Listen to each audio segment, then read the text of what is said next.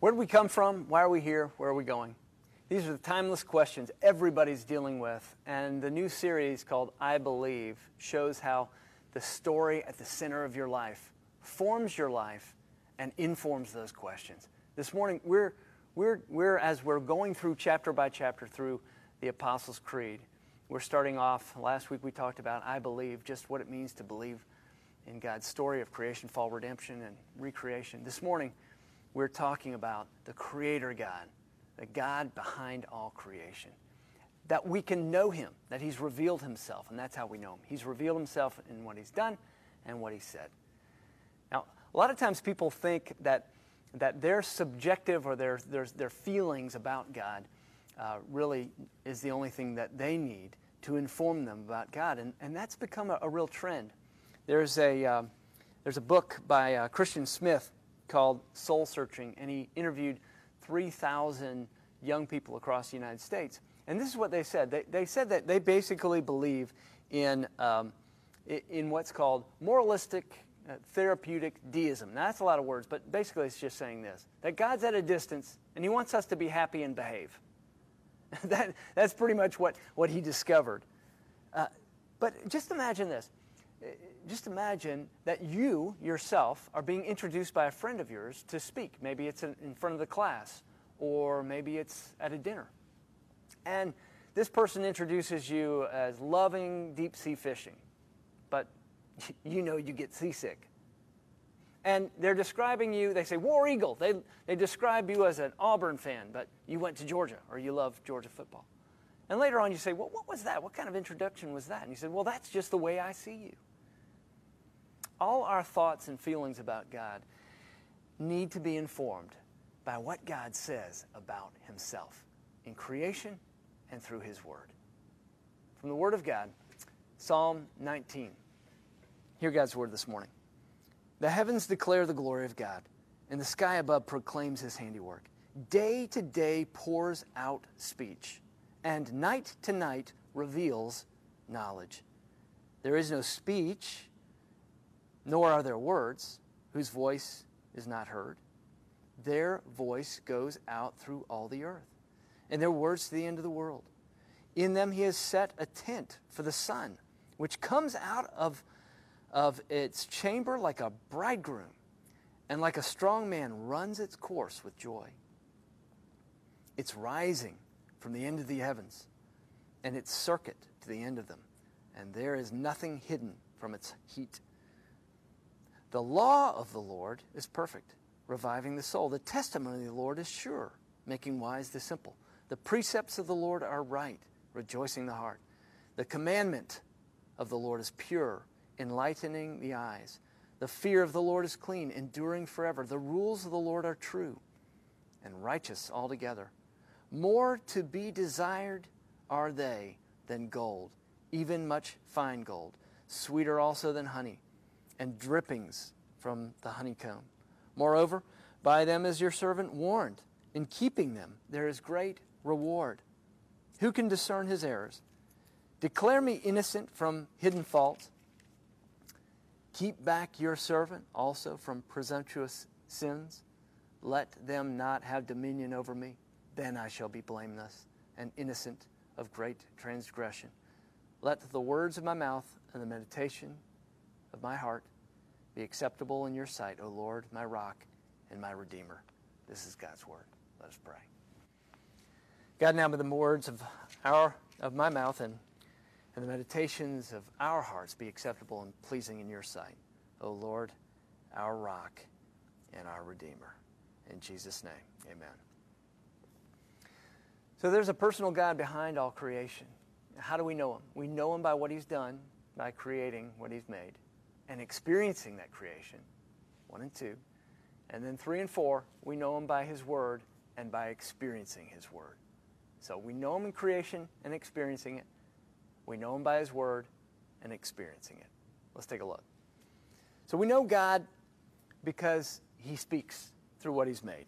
Sometimes actions speak louder than words. Verse 1 The heavens declare the glory of God.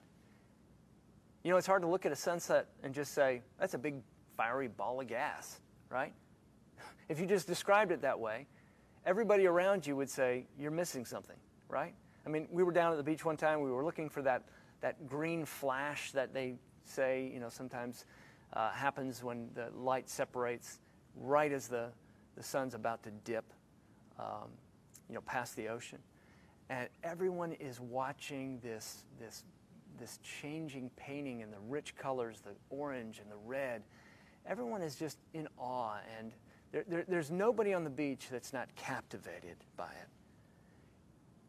And yet, today, a lot of people would, even though that's, that's how everybody experiences or, or that's how everybody looks at creation, today people, people describe life and describe creation as just something that can be deconstructed, as just something that, that can be explained away, as if the sun were just a big fiery ball of gas and nothing more to us. You know, I think this, this is a particular view of the world, a cynical view of the world, because sometimes we, we don't want to see what we don't want to see. Sometimes people don't want to be gullible. They don't, they want to be a fool. They don't want to be the one in the room who is considered naive or simple. And so we deconstruct everything. You know, somebody said that the, the purpose of seeing through something is in order, in order to see what's on the other side, like a window to a garden. But if you see through the garden too, then to see through everything is actually not to see. But sometimes we don't want to be accountable. We don't want to, to see creation as personal. We don't want to see it as created because simply we just want what we want when we want it. We want to be free of any kind of authority above us. That's what Aldous Huxley, a philosopher and author, uh, wrote. He said, I had motive for not wanting the world to have meaning. I had motive for not wanting the world to have meaning. Consequently, I assumed that it had none, and was able without any difficulty to find satisfying reasons for this assumption.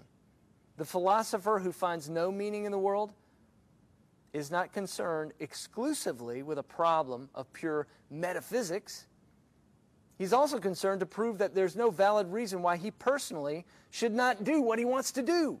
So here's Aldous Huxley just he's just admitting that he's dismissing authority because he wants to do it. He says this He says, For myself, the philosophy of meaninglessness was essentially an instrument of liberation, sexual and political.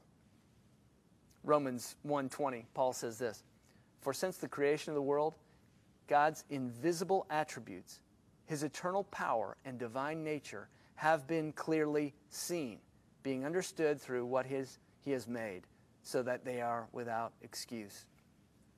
Now, imagine this. Imagine you're at the restaurant. A friend of mine used to do this. He'd, he'd, uh, you'd see him and he'd leave, and then the waitress would come or the server would come and, and, and say, Your bill's been paid. And we knew it was him. See, we knew him by what he did, by that action. Sometimes actions speak louder than words. You know, we developed a great affection for him because of his tendency to, and, and we saw him do it to other people as well. He'd just pay their bill. He was gone, couldn't see him, he was out of the picture, but what he had done remained. Now imagine, imagine the server coming to your table and saying, you know, your bill just paid itself. I, I can't understand it. I don't know why, but it just like right down to the last penny, it just was perfectly paid for, and we just can't figure it out." of course, we can experience God when we see creation for what it is, created. Jesus said, "Let those who have ears, let them hear." Sometimes actions speak louder than words, so we can know God through what he has done. Second, we know God through what he's done by experiencing it on a personal level. Not just to see it, not just to see that it was created, not just to understand that the sun is more than a fiery, not, not just to, to recognize the fine tuning of the universe, in other words, paid down to the last penny, but to experience it on a personal level. Poet Gerard Manley Hopkins says this The world is charged with the grandeur of God. It will flame out like shining from shook foil. It gathers to greatness like the ooze of oil. Why does creation affect us like art? Art is a personal expression. It is the artist trying to connect with people who are viewing it. It is, it is somebody who is expressing himself or herself and connecting personally with the one who's listening or seeing it. Art speaks to us because it is so deeply personal. I want you to look at, at this little clip of a flash mob. It is a public place, public setting. Those of you who are listening on the radio, you'll, you'll hear it in just a minute. But it's, it's this uh, orchestrated but surprise in this marketplace of all these strangers milling about their business. And all of a sudden, they, uh, one, one person with, an instrument shows up and starts playing, and then another, and then another. And then dozens of, of people join this chorus, and they sing this, this the Ode to Joy by Bach. Now, what I want you to see is not only, is not only the art itself, but people's faces and their response to it. Take a look.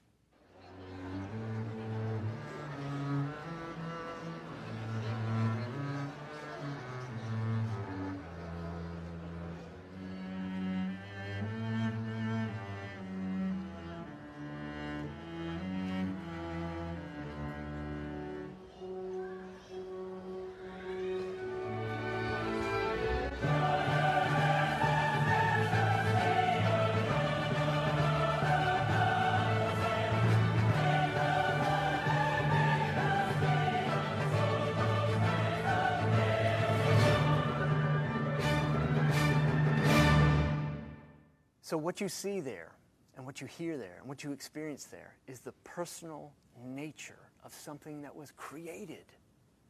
The beauty of it. Someone who's, who's able to cull out the personal nature of a creative expression. Because why? Because we put ourselves into our creation. It's, it's, it's a connection on a level that only arts can get to sometimes. Here, here's what the artist, that is the psalmist, is describing so poetically. He's describing the sun. And he's saying, and this is a little PG 13, he's saying, he's saying the sun is like, like a bridegroom, just uh, coming out of, emerging from his chamber the morning after his wedding night, just so fired up, so excited. Or, or a champion, someone, a great runner, breaking the tape and saying, Yes! You know, he's poetically describing the experience of God's creation. Why? Because, because that gets to the level of creative self expression. We can experience God through what He has made on a personal level. But that's not enough. It's not enough just to see God in the world, world but we need to see Him in the Word. Not just world, but world. To see what He's created, to experience what He's created, we also need to see and experience in His Word. In other words, we know Him by what He's spoken in creation, but we also know Him by what He has spoken through His Word. That the Word is God breathed, it is inspired, not just inspiring. Now, yes, we, we, we have fun with the Word. Well, actually, here, here's what Isaac Watts says. He says this great hymn writer, he says, The heavens declare the glory of the Lord. In every star thy wisdom shines, but when our eyes behold thy word, we read thy name in fairer lines. World and word. It's not just inspiring, it is God breathed, it is inspired. Now, we, we relate to Scripture on a lot of different levels. Sometimes we just have fun with Scripture. I read about uh, this sign over a nursery at a church, a nursery. It says this we shall not all sleep, but we shall all be changed. We can have fun with Scripture, right? People make needlepoint. It's, it's inspiring. They, they look at a certain Scripture and they say, um, you know, I can do all things through Christ who gives me strength. I heard somebody say recently, um, I can do all things through a Scripture taken out of context. We, we need to make sure that, that we understand what is being said and what's not being said. But we're inspired. We find Scripture inspiring, but do we find it God breathed, inspired. There are a couple of ways that we know that the Word is God breathed. Two ways. Number one, and this is from John Calvin, the great uh, Reformed theologian, reformer in the 1500s. He said this The Word and Spirit always go together. It's personal, right? The Spirit is not just a force, not just a power, it is a person of God. The Spirit, the Holy Spirit. And that Spirit bears witness to our souls. He says it this way Our understanding that God's Word is God's Word is founded on the inward persuasion of the Spirit. So it is God, the very God who spoke Scripture through the eyewitnesses, through the actions of God in human history. The very same person is bearing witness to our souls that what he did and what he spoke and what was recorded is the truth. It is his word. But I want you to be careful about this. A lot of people want to know does God still speak today? Does he? Yeah, we understand that, that when we're, we're praying, Romans uh, 8.26 says that, that, that the Spirit intervenes and, and prays for us sometimes with words, with groanings too deep for words. We understand that, that God is a wonderful counselor. And Jesus says, uh, Lo, I'm with you always. I'm leaving my spirit to be with you. And, and we have a counselor, right? But we are accountable to the Word, we're accountable to community. And I think we have to be careful that, that we not. Uh, that we not recognize that there's something that, that there's nothing better of what inspires us. There's no better inspiration than the Word taking us to Jesus. Not the Word, it's not better that the Word takes us to some prediction about what's going to happen next year in the election cycle or what's happening in anything around the world, world as though it were some kind of code. The code has been broken. And, and the key to the code is Jesus. There's no greater expression, there's no greater conclusion than we can draw than Jesus is Lord. This is what all of the prophets and the law and the commands that he is speaking about in the Psalms is pointing to. That Jesus is, is the ultimate revelation of God. He is his own word, his own personal self expression. So be careful that, that you're not adding to the word or that you're, you're locating authority in yourself because um, because somehow you feel like God's still small voice said something to you. You're accountable to the Word. You're accountable to your community together. And Paul understood this. The Bereans around him said, We're always checking up on Paul. Paul himself, who wrote Scripture. The Bereans were always, it says, the Bereans were always checking up on Paul to see if what he was saying lined up with the rest of Scripture. Scripture interprets Scripture. We don't just come out and say, I had this sense or this feeling. We're accountable to each other. That's why, that's why Jesus, when he teaches us to pray, he says, Our Father. Not just my Father, our Father. You see? It's accountability to the Word. So, so the Spirit, so that's, you know, that's just an aside. The point here is that God tells us that His Word is true through the counsel of His Spirit. But He points us to the Word. Second, we know God's Word is His Word because we trust it and we apply it and we see the benefit. The psalmist says, you know, the law of the Lord is perfect, reviving the soul. The testimony of the Lord is sure. His precepts are right. It, it rejoices the heart. It, it, it revives the soul. And in keeping the law is great reward. Verse 11. See, what's happening is life is lived forwards, but understood backwards. The law is lived and applied forwards, but understood backwards. When you trust it and you see the benefit of it, the assurance comes that this is more than inspiring, it is inspired. So we, we understand that the Word of God is the Word of God through the counsel of His Holy Spirit and through applying it and seeing the benefit. But second, we know God personally, not just because we have the testimony of the Holy Spirit and that we apply it, but also that we experience on a personal level the delight of God's Word. He's talking about the commands, He's talking about the rules, He's talking about these things that sometimes we think of as just dried ink on a page. Why is He talking about it as honey from the honeycomb? Why is He talking about it as gold? Well, here's the reason. You know how you've read Scripture? Uh, one scripture a hundred times, and then suddenly it just sort of rings home to you, it resonates with you. That's because the scripture has one meaning. It was written with the author's original intent. Scripture has one meaning, but it has a thousand significances. Now, it doesn't mean that those significances can change what it says, but sometimes you read Scripture and finally the meaning actually rings true to you and you see the jewel, but there's a facet to that jewel. And that facet is its significance, its personal significance to you. That's why he's describing it as honey. He's experiencing it on a personal level. God is revealing what? Himself. Through his scripture. God is revealing himself. Let me see if I can explain what I'm talking about.